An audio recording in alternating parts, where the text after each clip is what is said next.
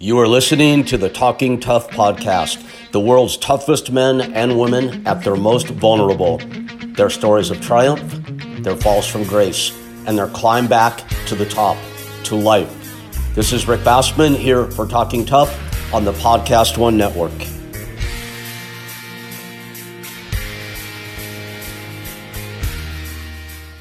Hey everybody, it's Rick Bassman here for Talking Tough, where we interview each week the world's toughest men and women at their most vulnerable.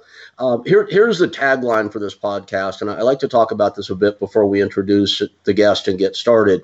Um, w- with these tough men and women, we talk about their stories of triumph, essentially what made them what you see them as or who you think they are or may be.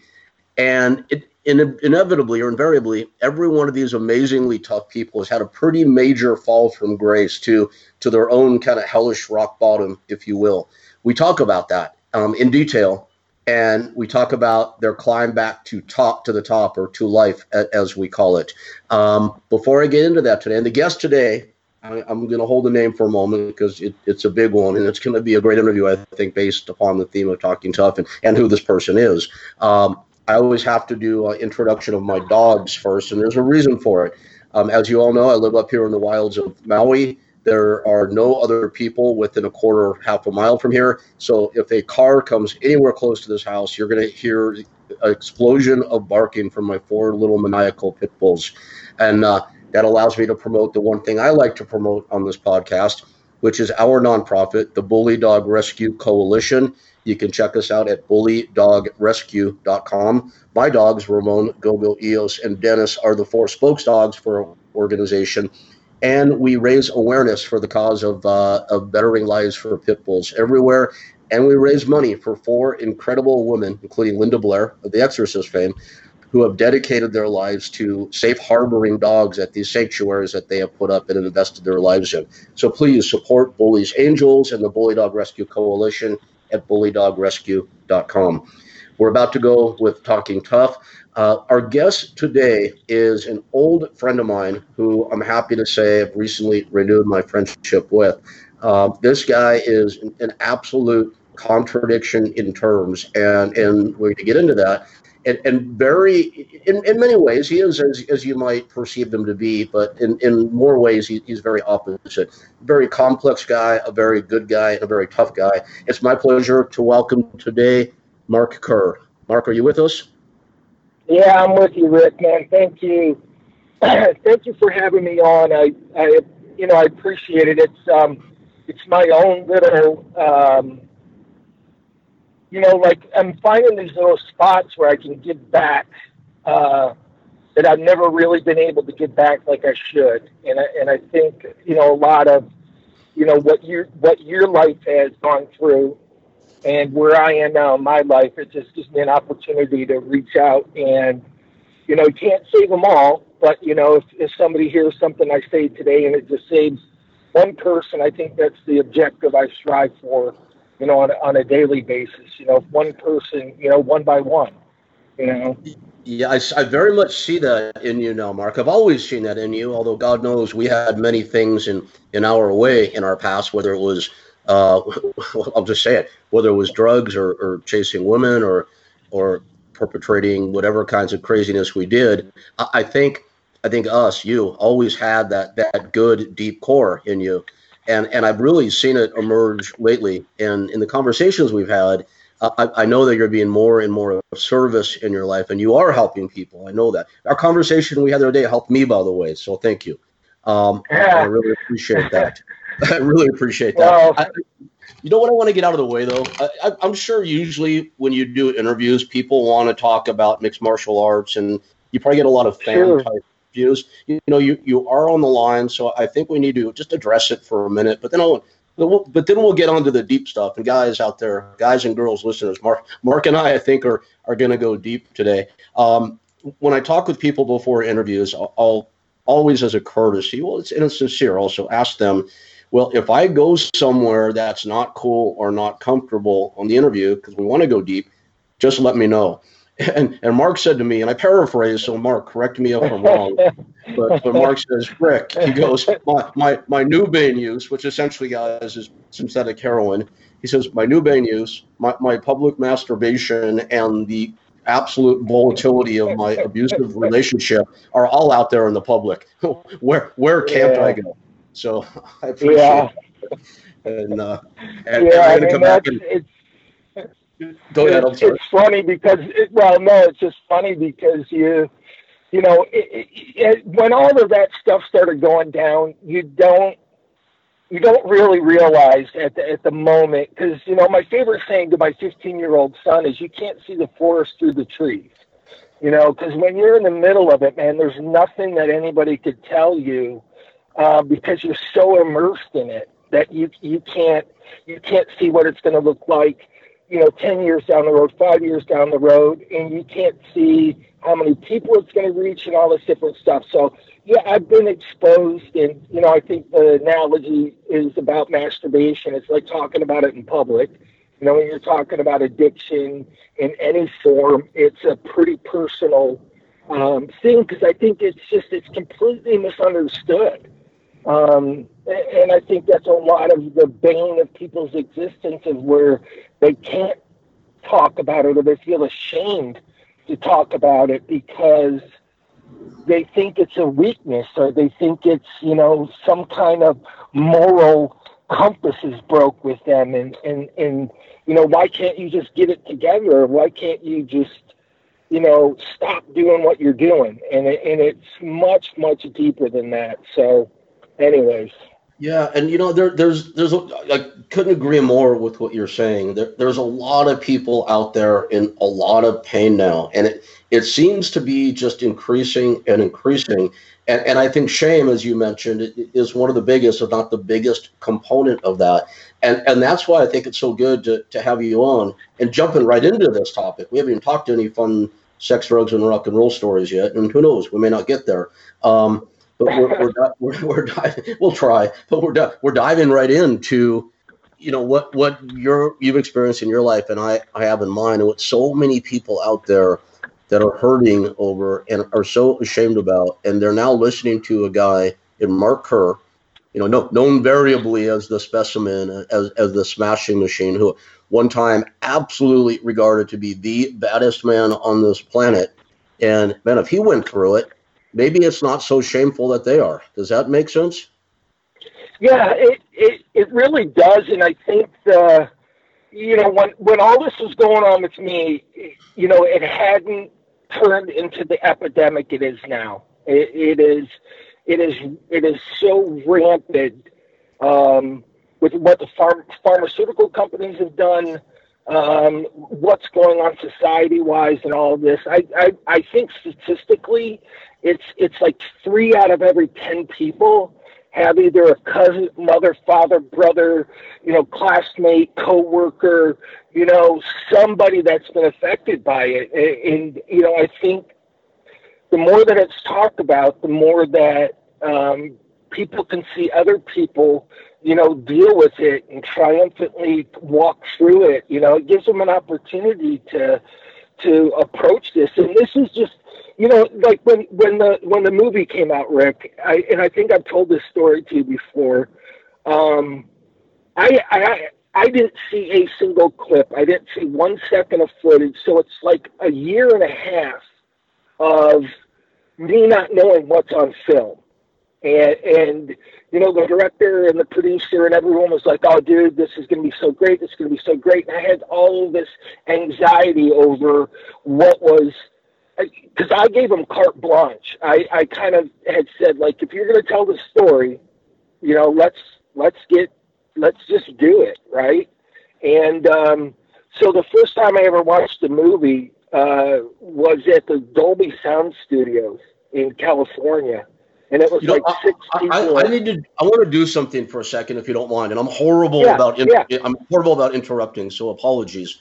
But no, you're good. I, you're good. I, I, I want to set this up a little bit. And I, I'll, I'll, if you don't remember, I'll remind you exactly where we were at the premiere of the movie. So for, for context out there, I know that Mark, of course, is talking about the the documentary The Smashing Machine, and I am certain most people that know you and follow you know that as well. For for people that may be uninitiated, I, I, Mark, I want to try to explain what The Smashing, obviously The Smashing Machine was one of your nicknames, but it was also the name of this yeah, documentary, yeah.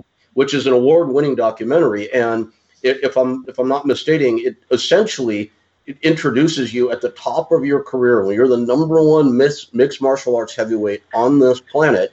And it chronicles your descent into this hellish addiction and implosion. Um, would yeah. you say that's about right?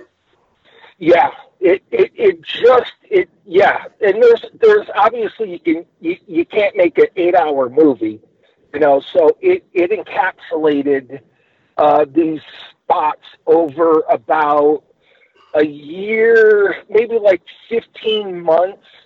Um, from my ninety-nine no contest with Vovchanchyn all the way through the Grand Prix and a little bit of stuff before and after. So yeah, it it it encapsulates this time frame where I was a number one ranked fighter in the world, um, where, you know, presumably I was, you know, the you know, the prohibitive favorite to win this Grand Prix uh, that they had never done in Japan before.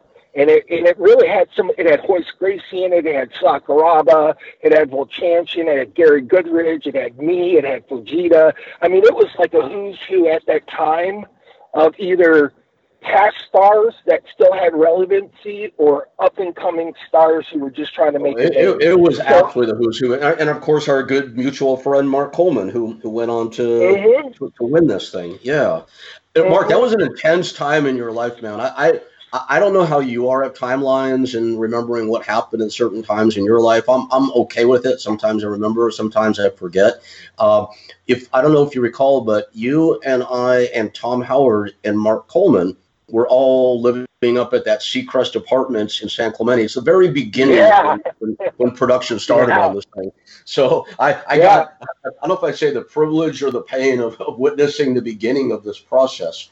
And dude, it, it was something. And I definitely want to go into that a, a little bit, but let's go back to where I interrupted you. So now your, your fans know the movie, The Smashing Machine. People that haven't seen it yet now have an idea what it is. So you're now in this theater. You haven't seen any of the movie. You've been on top of the world. Now you've got your demons. What what, what the hell is your reaction seeing this unfold before your eyes the very first time? Oh, my God, Rick. It, it, and still to this day, I can, you know, if I close my eyes and I think of that moment, you know, I get emotional. I, I genuinely get emotional. Um, you know, it's like one of those moments in my life where I I looked at it and And the filmmakers were even watching the movie. They were watching me for my reaction to the different parts in the movie. And um, I was kind of cognizant of, of that going on around me. And I'm watching the movie, and as it runs and gets over, the lights come on in the movie theater, and I literally just stand. I remember I just popped up out of my seat, and you know, they're all asking me, what'd you think, what'd you think, what'd you think, what'd you think? And I couldn't even come up with a response. The only thing that I said to them is literally, I remember looking at John Greenheld because he, he's the guy that I was closest to of that group. And I remember looking at John going, I'm going to have to get back with you. And I just walked out, and they were freaked out. Absolutely. I, they were more, they, yeah, go ahead. I'm sorry. Go on.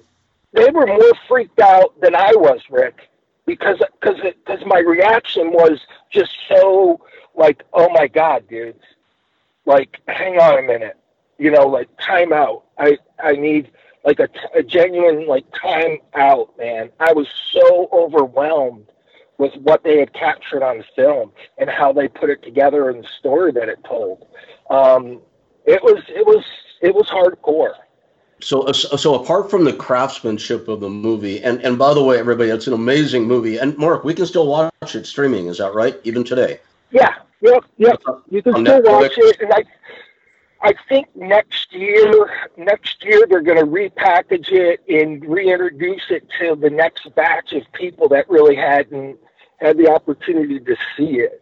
Okay. Okay. So this is The Smashing Machine. It's an exceptionally well-made movie, but you know, again, the craftsmanship aside, let let's get to the story. Do you remember when you stood up in that theater? What what were you feeling? Were you proud that you got it out? Were you embarrassed and ashamed? Was it somewhere in the middle? What what what were your it, feelings? It was it, it was shame. It was like I looked at it and I just I I, I was like I. Like, A, I can't believe I let them have that much access to my life. You know, B, I can't believe I'm, I'm like, watching myself do what I was doing on film and, and just, like, you know, like, wow. I, you know, and, and, again, it goes back to this stupid analogy that I keep saying. It's like, you know, it's like it's like getting up in front of a crowd of people and talking about how you, you know, rub your dick. You know, it's like I jerk it a little to the left or a little to the right, and then I like this, and I use this lube, and you know, it's that personal of of of a story, and and and it literally, Rick, I, I, you know, I, here's here's how they calmed me down prior to me seeing it. They said, "Hey, Mark, we want your input. If there's something in there that's so objectable, we'll give you the ability to say, no, you need to take that out, or you need to take that out." And so they gave me that kind of feeling of like I had some kind of objectivity to it where I can, you know, have some kind of input to the creative process, that it wasn't just going to be me and me on an island by myself, that I can go, no, no, no, no, guys, you need to figure out how to rework this part of the story. I don't want that out. So, um, I literally got in my car, and you remember the, the, the car phones that you used to have, like uh, like built into your car? Yeah, connected to the big uh, rubbery cord. Yeah, mm-hmm, mm-hmm. yeah. So I had a car phone. I had a car phone. And uh, John Greenheld had my number, and I remember leaving the parking garage and starting to drive, and my car phone rings. And it's... it's um, Hang on, let, let me dump this here. Sorry, Rick. No problem. And so um, I had, uh, he calls me and he goes, "Are you okay?" And I and I literally said, "Hey, I, I, I don't know." I said, "I don't know." I said, I, I honestly don't know. And uh, I remember at the time I was, you know, working somewhat of a good program, and, you know, I called my sponsor and I talked to him afterward, and, you know, I just tried to work my way through it. And, um, you know, the re- you know, the, the short part of the story is, and the rest is history, because I, you know, I called them back a couple, it took me a couple days to process it. And, and I remember calling them back and I said, "Okay." And they're like, "Okay. Okay, what?" And I said, "Okay, it's go ahead. You know, you guys." So, I try. What was your motivation for saying, "Okay, go with"? Okay, so you you watch the movie. Your your dominant emotion was shame.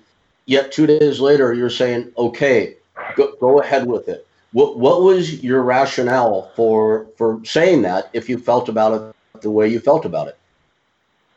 The, People the, learn from the, it, the kind of, well, the the space that I eventually landed in, Rick, was it was to the point where, you know, talking to people in recovery and all of that, their their their whole point was, "Mark, if your movie, if somebody watching that and they could see it and see the struggles you went through, and see that you made it out through the other side of it, and you're okay, and life is good, then that's what you need to do.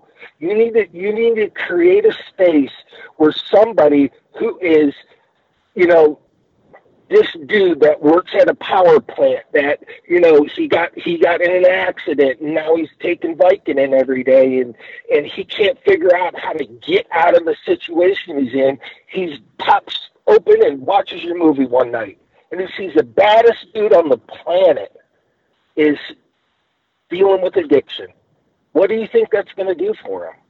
So that, res- that resonated with you. Yeah, way, way, yeah. Way, way back then. Because let me let me jump ahead. Yeah. This is something I would normally do toward the end, but I think it's important now.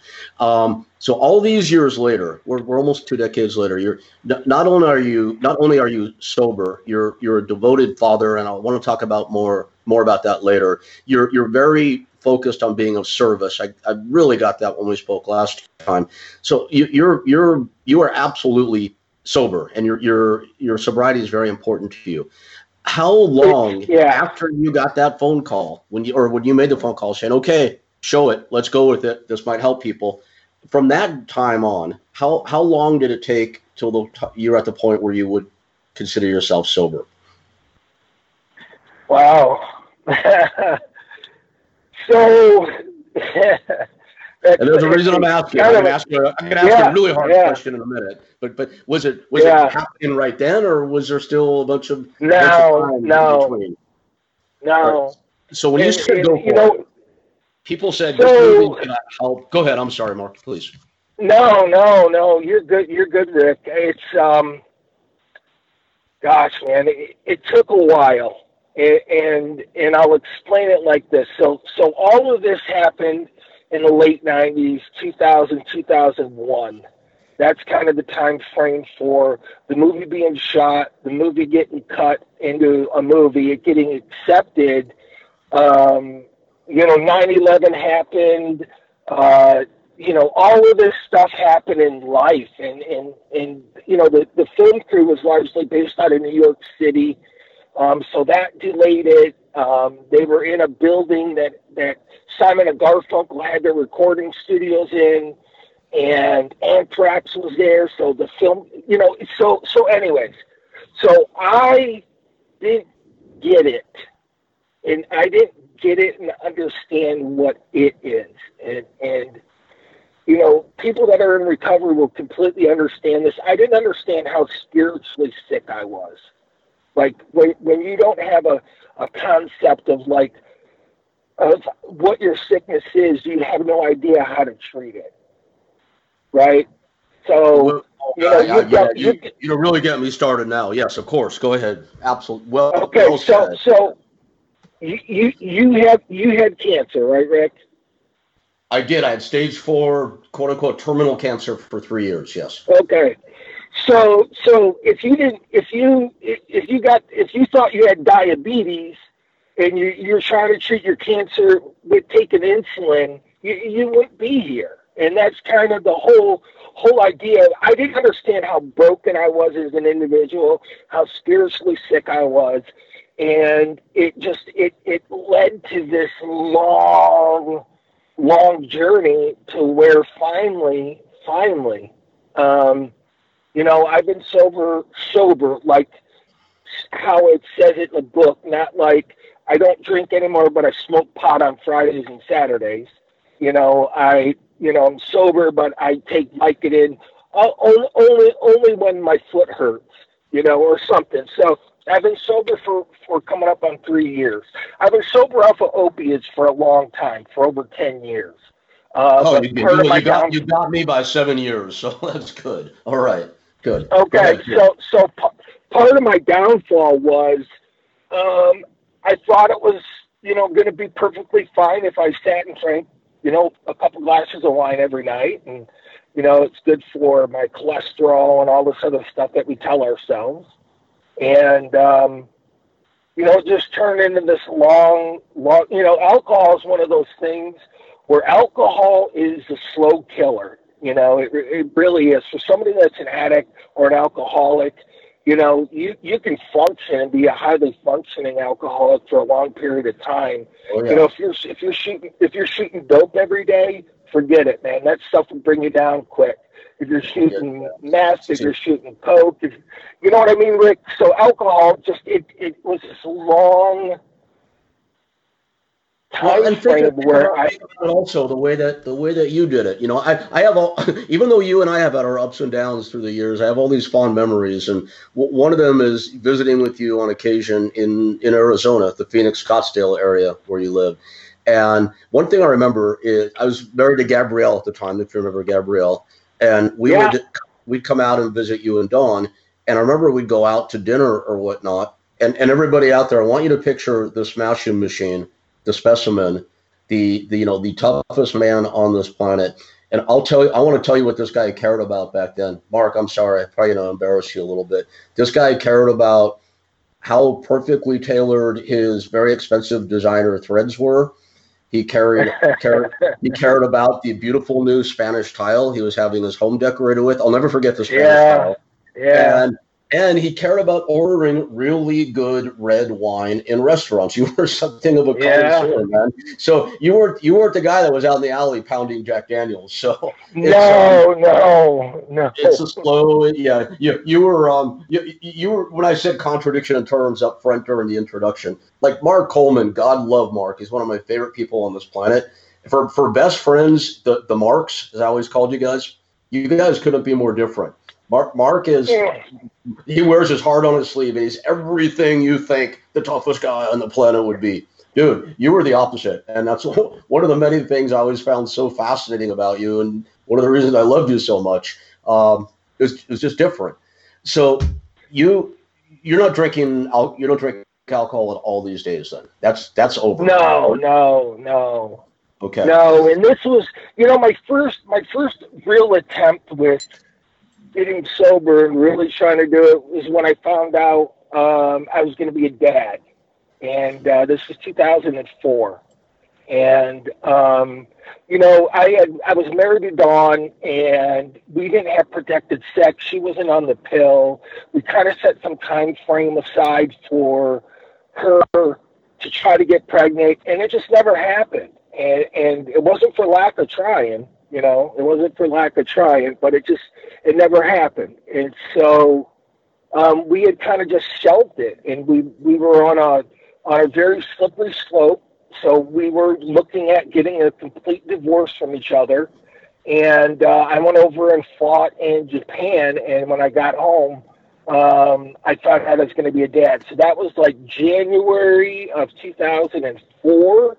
My son was born September twenty-fourth of two thousand four, and I I was like, I was going to be that dude. I was going to be like this dude that was a baseball coach and a wrestling coach, and, you know, you know, Dawn can say a lot of things about me, but she, the one thing she can't say is when she was pregnant, I was attentive, I was nurturing, I was loving, I was everything that she ever wanted me to be, I, I was, because I was just so excited to be a dad. And uh, part of that, part of what she had asked me to do was to stop fighting. She was thirty-nine when she got pregnant, and it was a little bit higher risk because of her age. And uh, there was always a, a risk of a miscarriage because of her age and because of her history. And so um, she said, would you find, would you, be willing to find something else to do for a living, because it really just stressed her out, me fighting. And I said, yeah. And I went and did what I needed to do to make a living. And, you know, it was, it was, it was a super, super cool part of my life was that time frame. And then, um, after my son was born, I, you know, we got a full fledged divorce, and, uh, you know, I think she had postpartum and suffered from that, and she started drinking again, and that kind of, you know, we, you know, it's a it's a long history. It's like twenty-four yeah. years with the same person. Yeah, you guys have had a lot of history, and a lot of it's been public. Also, you you you've always you you've never you've never hidden, and and I think that's important. Um, and that go that goes back to shame or not being ashamed. And you know, I I, I want to preach at at our listeners for a moment, and I hope you'll you'll join me in, in the sermon, but I want to ask you another hard question or two first. So uh, at the premiere, I'm going to go back to the premiere, you were told that you could have a big influence on people. And to me, it sounds like those were your first thoughts about being sober. Now, years yeah. later, not long later, but you're you're going to be a father, and you thought that would be a good reason, a good motivation to be sober. Yeah. And now, I agree with you. They're both great motivations. And, and here's what I want to challenge you with before we go preach at our, our poor listeners here. Um, it, it's this. There's there's a, a saying I've heard a lot from a recent girlfriend who who I had a, a not awesome breakup with. Things, things that remain from that are her often saying, when it goes from your head to your heart. And it sounds to me like when you were told at the premiere you can make a difference in people's lives, that, I mean, it's it's an it's a play to ego for sure. And I'm not accusing you of having sure. ego about it, but, but how could you not? You're like, oh wow, how cool am I? I can help people with my story. But you know, whatever it takes, right? Whatever it takes to get started. Oh, I'm gonna have a I'm gonna have a child, so I should be a certain way. What what I want to ask you is, at, do you remember when that shift took place, where you stopped intellectualizing why you should be a solid citizen and just became it because you felt it? Um. You know, I think even even kind of piggybacking off what you're saying is that, you know, the big real, realization for for me personally was that I couldn't, like, my sobriety couldn't be based upon a thing. It couldn't be because I can influence somebody. It couldn't be because I'm going to be a dad. It couldn't be because I want a relationship to work. You know, it couldn't be because I'm going to lose my job. It had to be because because I, me, I decided that, that it is something I needed to do, that I had to do for, for myself. It wasn't contingent upon any kind of condition. Um, an ancillary benefit from it is, yeah, hey, people can look at it and go, oh, my God, look at him. He's sober. If the toughest thing in the world could be knocked down by addiction, well, why can't I fight it? You know, that that's the benefit of it. But, you know, the the part where I, where I stopped intellectualizing it is is just a simple fact that nobody else is going to do the work for me. I, I can't, you know, I can't sit and think, you know, all these different thoughts about it. It's just something that I had to do because I wanted... You know, it sounds really weird. I wanted the benefits of it. You know, I wanted to have better relationships. I wanted to have, you know, all these things that come with it, but it still has to lie within just me. Like, I have to do it because of me. And if, I, if I'm sober because of me, you know, it has a tendency, bad shit still happens, but I, but I deal with it. You know, good shit still happens and I deal with it.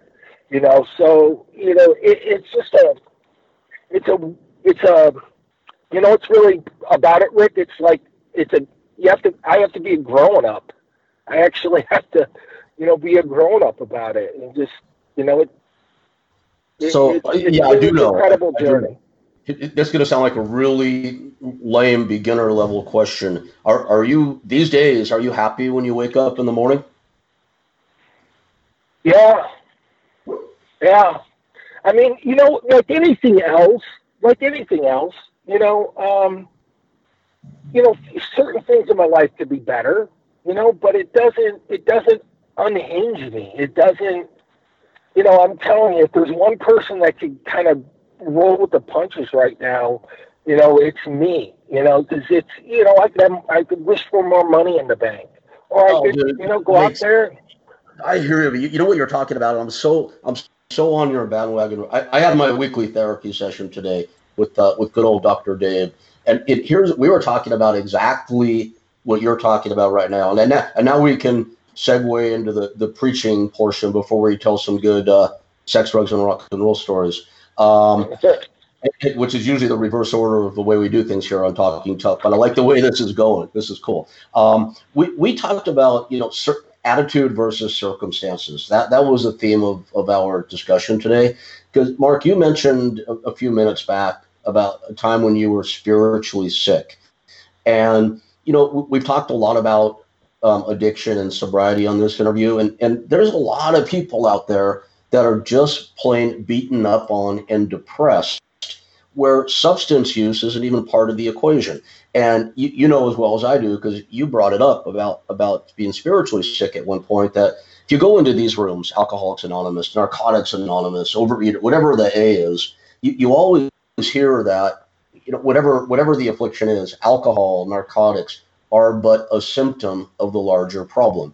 And, you know, there there are plenty of spiritually sick, sober people out there. I'm sure you see them oh, when yeah. you go to the uh, room. And and what I'm, what I'm hearing from you is you've you've gotten to a point in your life, blessedly, as, as I feel, I, I don't want to say I've gotten there, but I, I believe I'm well on my way because I understand it now to a degree, is that it really doesn't matter what the fuck is happening around you. It doesn't. It's a circumstance. Circumstances go up, circumstances go down. It's how you it's how you deal with it. And I, I think if you force yourself at first, if that's if that's all you can do, hopefully with any luck over time, it'll it'll become habit. And from everything I hear you saying, it, it sounds like you're in the habit of having a positive attitude now. I know it states it really simply, but does that sound right? Yeah, yeah. You know, it's it's um, it's it's it's taken a lot of work to get in a space where where I, you know, where I can look at something and try to be objective about it, and and, and understand that it's it's it's it's not going to shift me off of like my center. You know, it's like I don't, you know, like I don't want my highs to be too high and my lows to be too low, because that that's an addiction as well. You know, like as a fighter, you know, I you get off on, you know, getting in an arena and, you know, feeling the adrenaline and, you know, all these different things that, that, you know, are part of the reason why I kept fighting. And, you know, a lot of people um, in the fighting world, you know, that, that starts some of the addiction process. So, you know, I try to stay as, as even keeled as I can. You know, you're going to ask my fifteen-year-old son, I don't yell. I, I'm just, I don't yell. You know, when I yell, it's like once a year, and, you know, I mean it at that point. You know, like, I fucking mean it. You know, so I try to stay as even keel as possible, because life is going to happen regardless. You know, if if I get pissed and angry and upset and all of this, it's not going to change it. You know, I, I tell my son, I, I go, you know, look at a rock and yell at it. Did it did it move? No, it, it didn't move. Right? Yeah, did, who, you know, who, you who need, did it hurt? You need, didn't hurt the rock. Right? The yeller. Right? Yeah. It's, so so you know, if you want the rock to move, you know, pick it up and move it. It takes action, you know? So if something's going wrong in your life, it takes action to get you out of it. Yelling, screaming, getting upset. You know, yeah, I get emotional, you know, but I get emotional that's a little more, little bit more even keel and a little bit more in line with what's going on, that I can look at something, you know, and go, okay, you know what? I'll, I'll figure it out. I just need, you know, and I said this to you the other day. I said, you know, my whole game plan is, I'm just going to do the next right thing. Whatever that is, I'm just going to do the next right thing. I, it doesn't matter what it is. Pick the phone up, get to a meeting, talk to a sponsee, talk to a sponsor, help somebody out, let somebody in in traffic.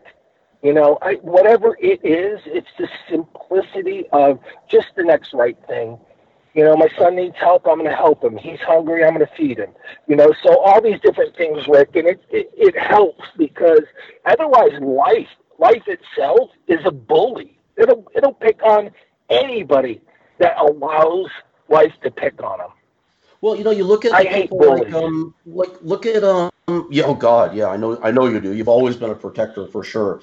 Like the one time you graciously picked me up and carried me out of a party after I overdosed on ecstasy. I appreciate that, by the way, if I never told you. um, oh, oh, thank, thank you for that. Um, but, uh, you know, you, you get, I, you're giving some really, really what I would call great advice. And, and there are two things that you said. I want to focus on everything, but there are two things in particular I want to call out.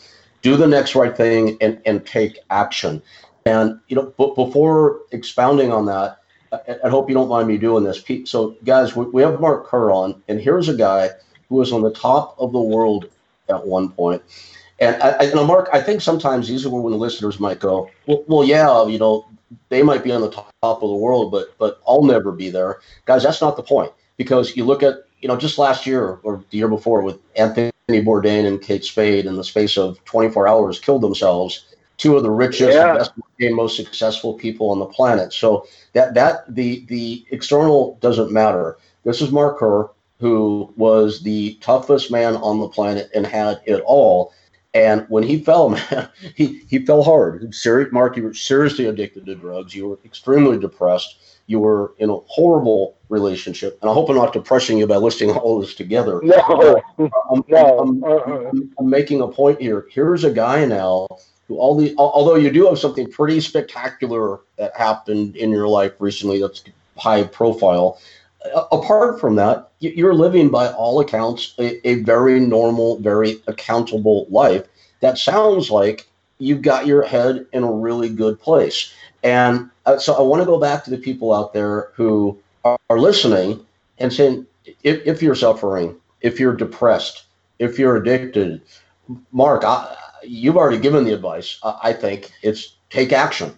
And yeah. anybody, anybody out there has the ability to do that. And I, I don't know if I told you, but, you know, I moved here to Maui two years ago, and I had a hellacious three years before that, homelessness and addiction and double kidney failure and, and spinal infections that almost killed me, and losing the, the rest of my family members. It was just one thing after the other.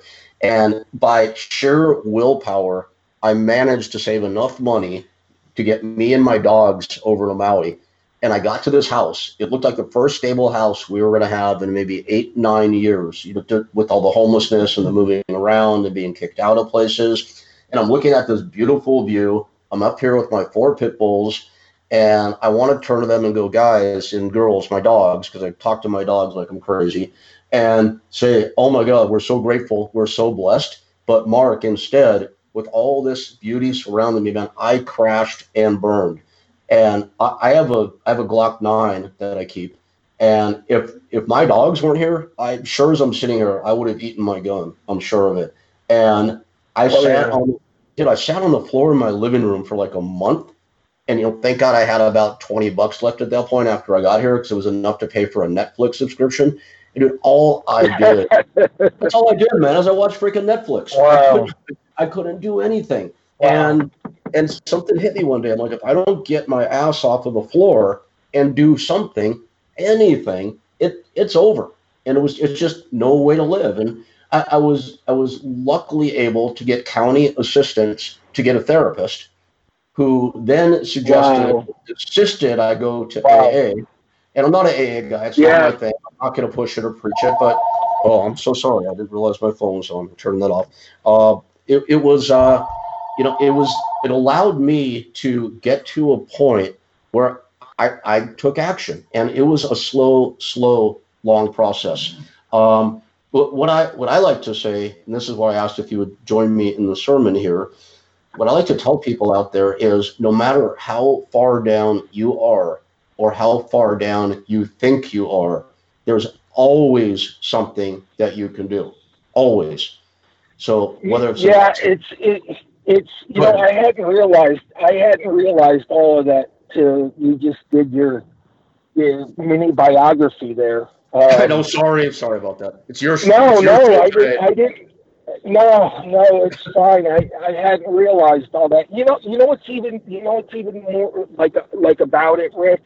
Um, you know, even for the simple fact is, is, you know, if you're dealing with something and you're suffering with something, tell one person. Talk to one person.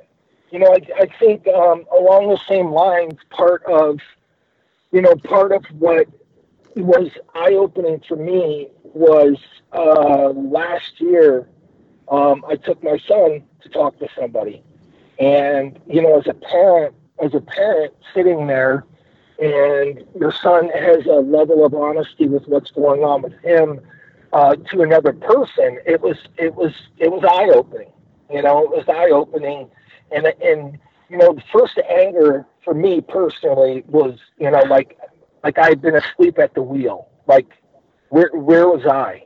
You know, and, and I didn't have to ask too many questions of where was I. I was, you know, on the bottom of a of a glass of wine. You know, just kind of asleep at the switch, and um, you know, it's just it's amazing when you start the journey. You know, you never know.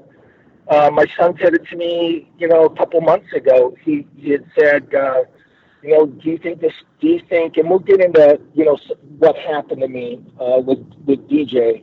Um, you know, he goes, do you think this would happen if you were still, you know, drinking? And I was like, no. Like, none of it. Not, none of it. You know? So, so you, you know. You, yes, go ahead. Sorry, I've got questions on that. No, no, no. It's just, um, we'll, we'll get to a point where we, where we can talk about it, where you, you, I'll let you talk about it, and then I'll expand upon it. Well, you, you dropped some initials a moment ago. Is is we both know what you're talking about. Is that for public consumption at this point? Yeah, it is. It is. Um, there's been enough. There's been, it's been announced, right? Okay, good, good. Yeah, so yeah, Mark, yeah. Mark Mark Kerr, who fell all the way to the bottom. Oh, oh by the way, and I, I'm not going to give you my whole biography again, but I, I want to make a point. It's like I, I wake up every day happy now, and I have so much cool, exciting stuff in my life, and it's only because, man. Uh, it's like I talked to you two years ago now and took your advice about taking action and doing the next right thing. And that's all there is to it, man. It's amazing how, how life can come back and unfold. And not only that, put you in a better place, I think, than you've ever been before once you're conscious of making that kind of change. And and I'm so glad that's that's happened with you. And because of that, things are, are happening for you now. So you you made this movie years ago that you, you felt shame when you saw, called The Smashing Machine, a documentary. And now twenty years later, there is a movie, a major motion picture that is going to go into production before long on your life. And there's like, man, it's like this very minor, minor movie star, maybe no one's ever heard of before, but he he came to you and he, he came to you and he's going to play your part, right?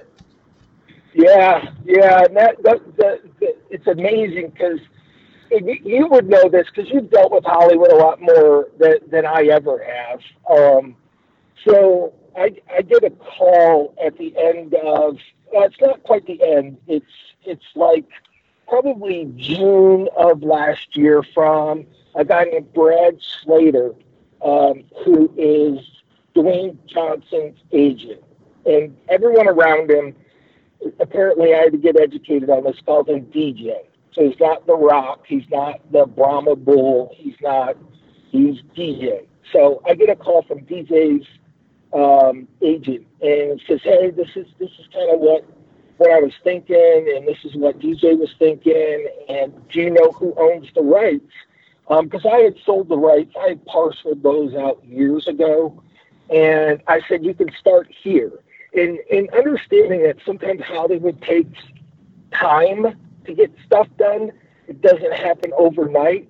I thought it would be, you know, six, seven, eight, nine months before um, any of the movie rights and life rights and all the different rights that have to be secured um, in order to move forward with the project. I thought it would take a lot longer. And so it was about three months.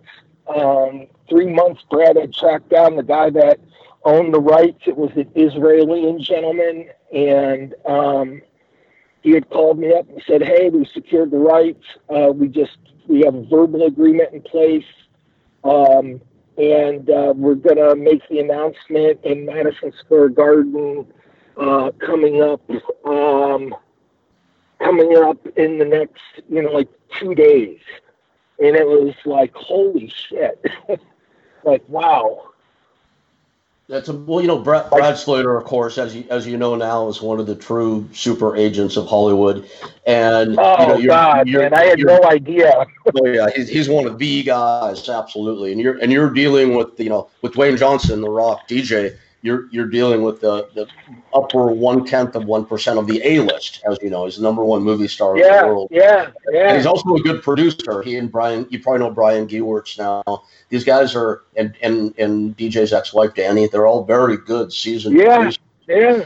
When they set their mind to something, man, they make shit happen. And uh, so it, you're, it, you're it's a, it's, about, ama- it's amazing. It's amazing, Rick. Like not even.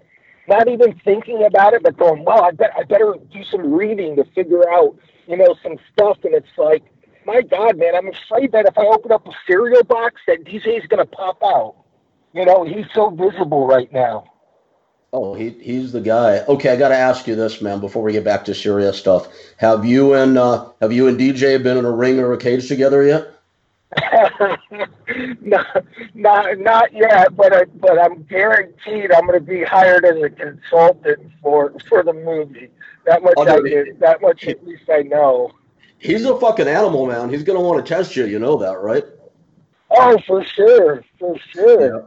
Yeah. God, man, it's just th- th- thinking about, like, you know, watching some of the stuff that he did in the ring, like, he's he's not he's no chump, man. I mean, he is absolutely legit. And looking at him now, going, oh, my God, man, I think he's in better shape than when he's actually in the ring every night. Yes, yes, yeah. He, he he's at the top of his game for sure. And as you probably know, there's another guy who was at the bottom. I mean, quite literally, with not a penny in his pocket, sleep sleeping on tenement floors, trying to get by on a can of tuna when he was lucky. So it, it's uh, I'm sure you know the story by now. And oh yeah, it, oh yeah. It's amazing how, how people can rise. And and okay, so speaking of that rise, you're you're about to be back in the spotlight in a very, very major way again. Just like you were at the top when, when you were the king in Japan, when you were the king of U F C. Um, you got an ungodly amount of money as a first-time pro wrestler ever in Japan, just about more than anybody. I know. Um, that was that was that crazy. Was I couldn't believe that. So, so you're, you're about to be back there, man. What's going to be different this time than last? Uh, you know, there's I have accountability with, with what I do as far as recovery.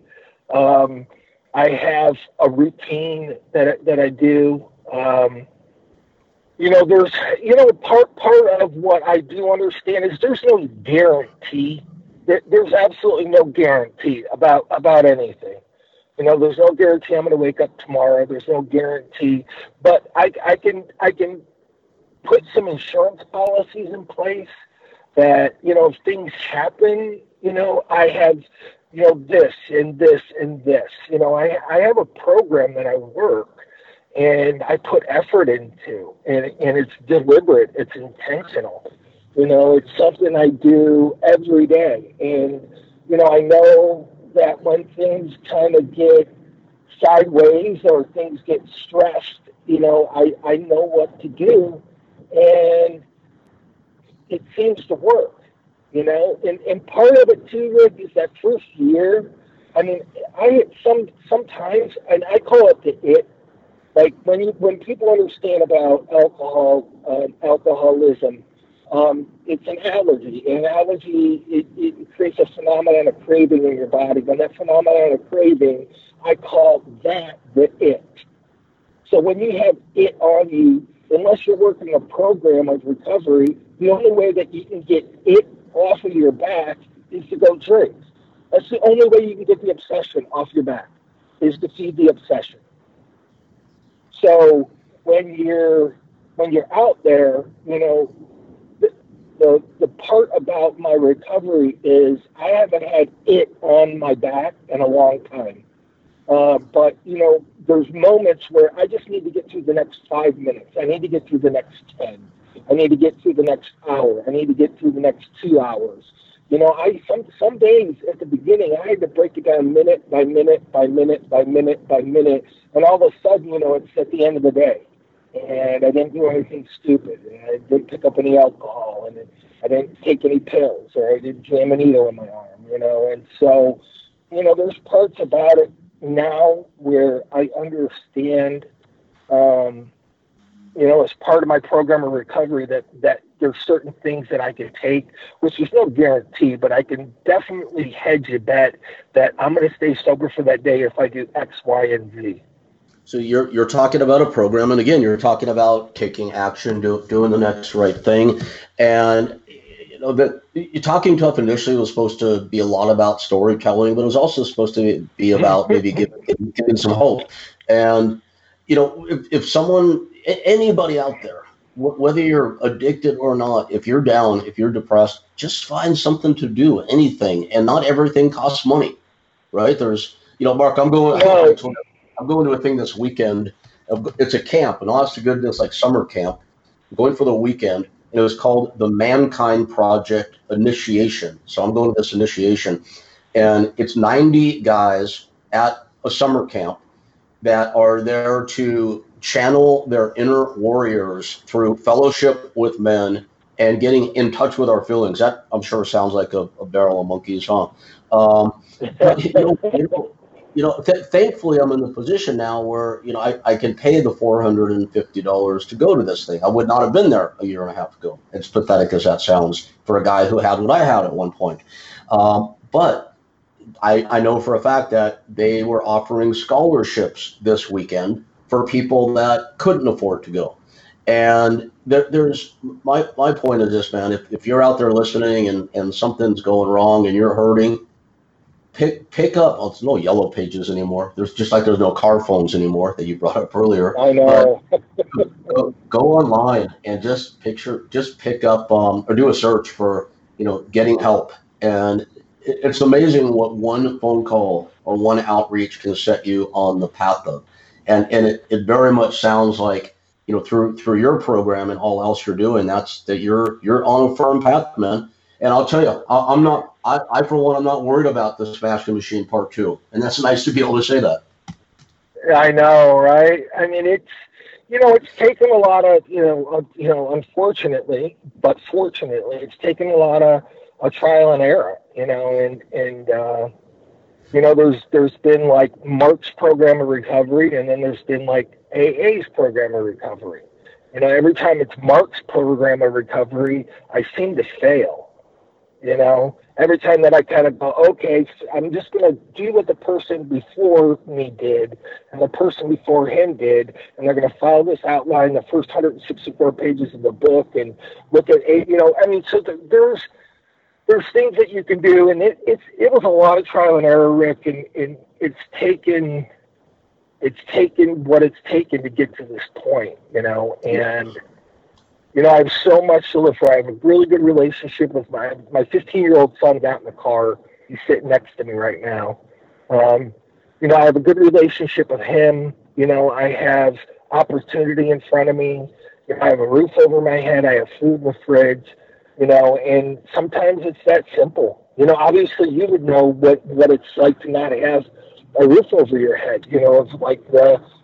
I can't even imagine what the frustration must be to try to get from that to where you have secured housing. Oh yeah, oh I do, I I, I do know that feeling. Yeah, it, it, it's a sad place to be. Um, uh, something you just said makes me want to ask you a question, and it's a loaded question for sure. What what makes you more excited these days? Going to pick your kid up at practice, or being the being the figure in a movie that the number one movie star in the world is going to play?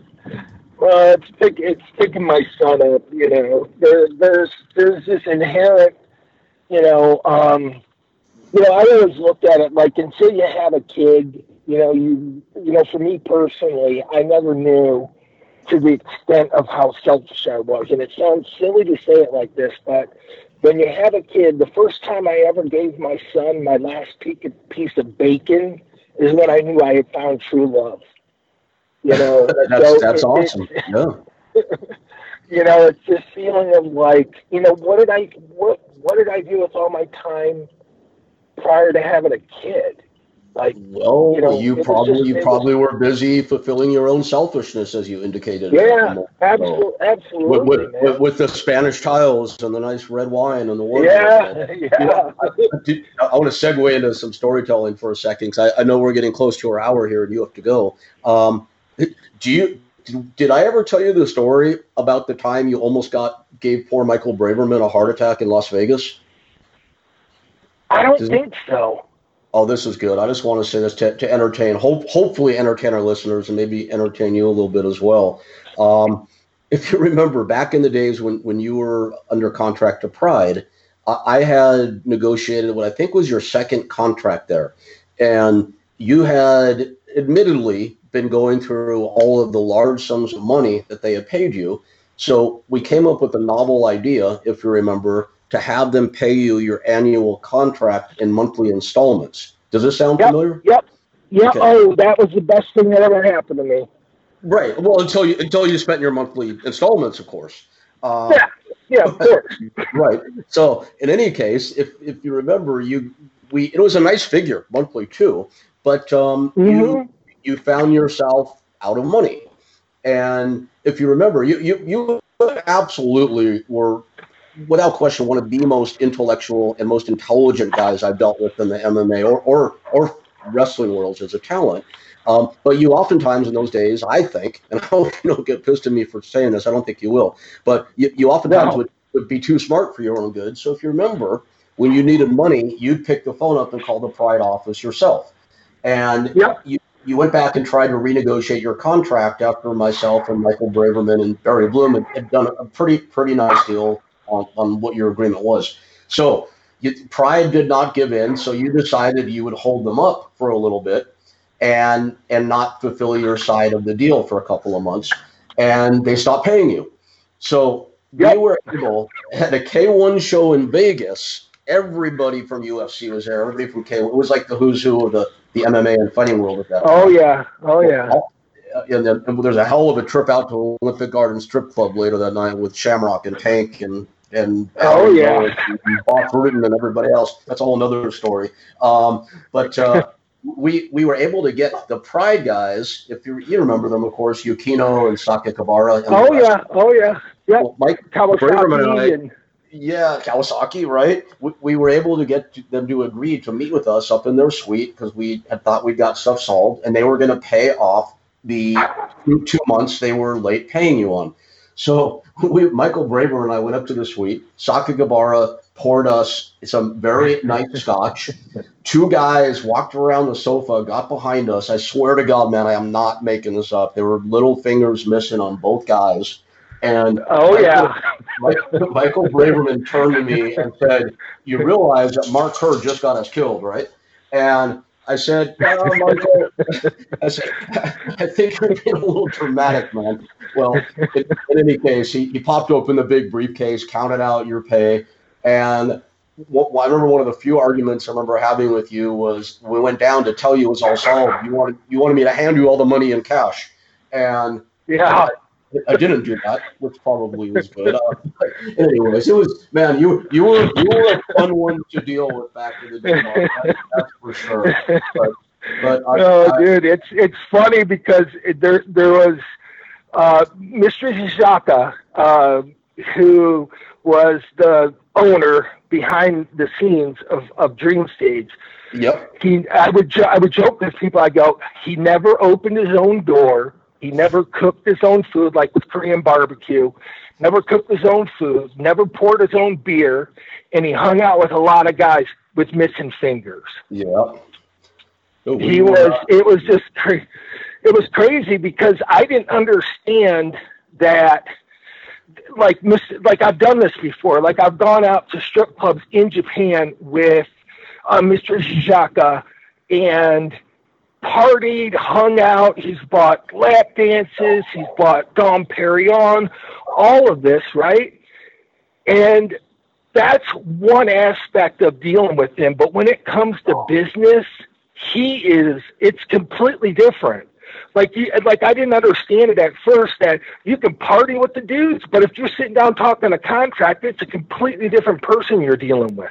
Oh, completely different. Absolutely. You know, I've, I've always said, man, and I know I know you know this because you, you travel the world. You were the top guy in Brazil. You're the top guy in Abu Dhabi. I've always, in, in the fighting business and the wrestling business, it, it tends to attract, um, how shall we say it, mobsters, however you want to say it. Yeah, and yeah. I, I've always said, man, they're some of the greatest people in the world to hang out with. Just don't mess with their business. Otherwise, oh, God, man.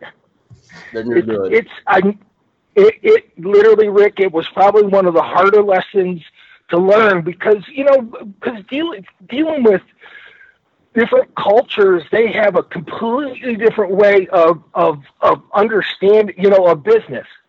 And it was one where, like the night before, like I refused in Japan, I refused to take payment for something. And basically, it was Mister Izaka looking at me. And a week before that, we had partied, hung out, had drinks, had lap dances together. And he basically looked at me and he's like, "If you don't take the money, you're never going to work in Japan again." Well, that's insulting. And, and literally, you didn't know that. Yes. Right? Yep. Yes. Unbelievable. Yeah, it's it's like, you know, it's like going on a pro wrestling tour there with, with a group full of three hundred pound guys. If if if you don't let the, if you don't let the ninety pound female uh, clerk carry your one hundred pound suitcase, you're insulting her. Yes. Yeah. It's yeah, a, it's, it's a different culture it's, for sure. It's crazy. It's crazy. It's crazy, crazy because it took it took it took a lot. Unfortunately, you know what? The other part about Japan, which was amazing, like you didn't know you broke some rules until you broke your rule. Like they have so many implied rules there about culture and about business and about everything. So like. You don't know you broke it until like, oh, shit, dude, you shouldn't have did that. Like I went up and Mister Ishii, who's K one, who you know, like I, I went up and talked. I, I went up and complained to him about something, and I didn't understand that it should have started with like eight guys below him. Like before he ever heard anything out of my mouth, the lowest guy on the totem pole was directly correlated with me. He had to get it resolved. If he couldn't get it resolved, he talked to his boss. If his boss couldn't get it resolved, he talked to his boss, and so on and so forth. Like me to go to Mister Ishii and complain about something was like, dude, you're like, no, you don't, you don't do that. Yeah, so lessons, shit like that. I it, yeah. Lessons learned in the travels, huh? We'll, we'll, oh we'll, my gosh, man! I'm gonna ask you some fan questions real quickly because we're, we're gonna run out of time, and I just gotta throw these out there. So you you won you won the, the heavyweight tournament in Abu Dhabi for submissions, which was amazing. You yep, were yep, the U F C, yep. you were the you were the U F C heavyweight champion. You were on top yep. at Pride. Who who in those days did you not fight? That would have been your best fight. Ooh, man. You know what? Everyone says Coleman, and I, I think in some regards, uh, Mark and I would have been boring to watch, honestly. I, I think we would have just been, you know, we would have both tried to wrestle each other, you know, because both both of like what, what made Mark good. You know, Mark turned into a banger. Well, he'll get in front of you and he'll bang with you, but pri- prior to that, you know, like uh, both his attitude, my attitude was, hey, if I can just make whoever's in front of me wrestle me, then I stand a pretty good chance because I'm a really good wrestler, right? So if I could take a guy that's a jiu-jitsu guy and I could turn him into a wrestler, I have a chance to beat him because I know how to wrestle. So um, Sakuraba would have been too small. He would have been too small. Um You know, Gary Goodridge probably would have been okay, except I would have just made him wrestle me. Um, God, man, you know what? Honestly, my the original fight that I got, I got contracted to fight Royce Gracie in Pride number two, I believe. Instead, I fought Bronco Sicate because Hoist hurt his back. Okay. So Hoist, Hoist would have been the one, I think, because I was at my peak at the time we had negotiated a deal, and I think he was still pretty damn fit. Um, I don't think he's ever been out of shape, you know, so I think that would have been the one. That would have been interesting, yeah, Kerr, Kerr and Hoist. Who would you do, you, do you watch the product now? Do you follow U F C? I, I, do, I started following it a little bit more over the last year. And if you were um, if if you were uh, competitive today, or if twenty years ago the guys from today were fighting then, who who would be your best opponent? Oh my God, man! There's so many studs right now, uh, so many studs. Um, God, man, you know what? And I look at it going, I, I would have needed to start with my hands and feet when I was like ten years old to be competitive with John Jones. He is just, he's so nat- naturally gifted with, with how he fights and what he's capable of. Um, you know well, what, I, Rick, that, I, I, I mean, that, that's, I want to see who I would watch. watch. That'd be a good one. Yeah. I'd what? love to see the fantasy video game. That would be really cool. Uh, you know, it's, it's funny, Mark, it, as much as deep as I've been into this business and have been in it for so long, and despite the fact that I you know call you a, a, a personal friend and, and was your manager, I'm still a fan, so it's fun to talk about this shit, so I had to bring it up. Um, and I'm sure uh, I'm sure people out there would be fascinated by you know Mark Mark Kerr versus John Jones versus Tank Abbott. I think that things are going to happen, so it, it's cool to uh, it's cool to think about, that's all. Oh, for sure, man. There, there's so many good fighters out there right now. I mean, there really, there really are. I mean, you know, it's turned into where, you know, people will call it a sanitized version of M M A, you know, compared to when, you know, when you were managing the fighters and I was fighting, you know, it is more sanitized, but still it's, you know, it's created a really unique product, you know, where, where, you know, there's some studs. There's some studs out there. Yeah, yeah, very well-rounded uh, athletes and with all-around skills. It's it, yeah, it's amazing with how the sport has changed, no doubt. Well, man, I appreciate you taking a few minutes to to in, indulge my being a fan. Thank you. Um, oh, that's no anytime, Rick. All right, on cool. Um, but more than that, thanks for the conversation, man. I mean, it's it it's really good to reconnect with you. And you know, on a personal level, Mark, I'm really happy to hear how well you're doing these days and that how much you're enjoying fatherhood. And uh, I'm I'm glad you're. I, I, we didn't talk about it in this call, but we did before. I'm glad that your health is good. Um, man, you know what, Mark? May, maybe uh, maybe there's always another chance for us, huh? And for everybody else. Yeah, I know, right? I mean, it just, you know, I if you would ask me. I, I look at it like this. I mean, my biggest accomplishment is raising a competent, you know, well-adjusted child. You know, I mean, my God, in this day and age, how freaking difficult that is, you know, with all the distractions and different shit that's going on. So if I accomplish that, it, it'll pale in comparison to everything else. It really will. Well, and, and I think the message behind that, Mark, is you, you just described something that it, any human being potentially is capable of. So, a, as you said, man, it's all about doing the next right thing. And uh, yeah, I, I, don't, I don't know where to leave it other than that, man. I, thank you, th- thank you so much for, for being a guest on Talking Tough. I really enjoyed our time together. And uh, if, if you don't mind, I'll, I'll give you a call over the next few days just to say hello again. Yeah, for sure. Please do. And uh, I'll have to hook back in with the show, um, you know, when all this stuff with uh, D J gets going and that gets into production and there's some news about that, man, you'll have to have me back on the show and uh, I can update the fans and stuff of uh, what's going on with that. I would love to do that. Mark, thank you so much. Everybody out there, this is Rick Bassman for Talking Tough, signing off with Mark Kerr. Thank you, Mark. All right. Anytime, Rick. Something you already know. The world ain't all sunshine and rainbows.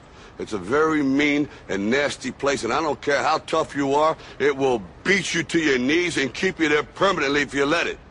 You, me, or nobody is going to hit as hard as life. But it ain't about how hard you hit. It's about how hard you can get hit and keep moving forward. How much you can take and keep moving forward. That's how winning is done. Now, if you know what you're worth, now go out and get what you're worth. But you got to be willing to take the hits and not pointing fingers saying you ain't where you want to be because of him or her or anybody. Cowards do that, and that ain't you. You're better than that.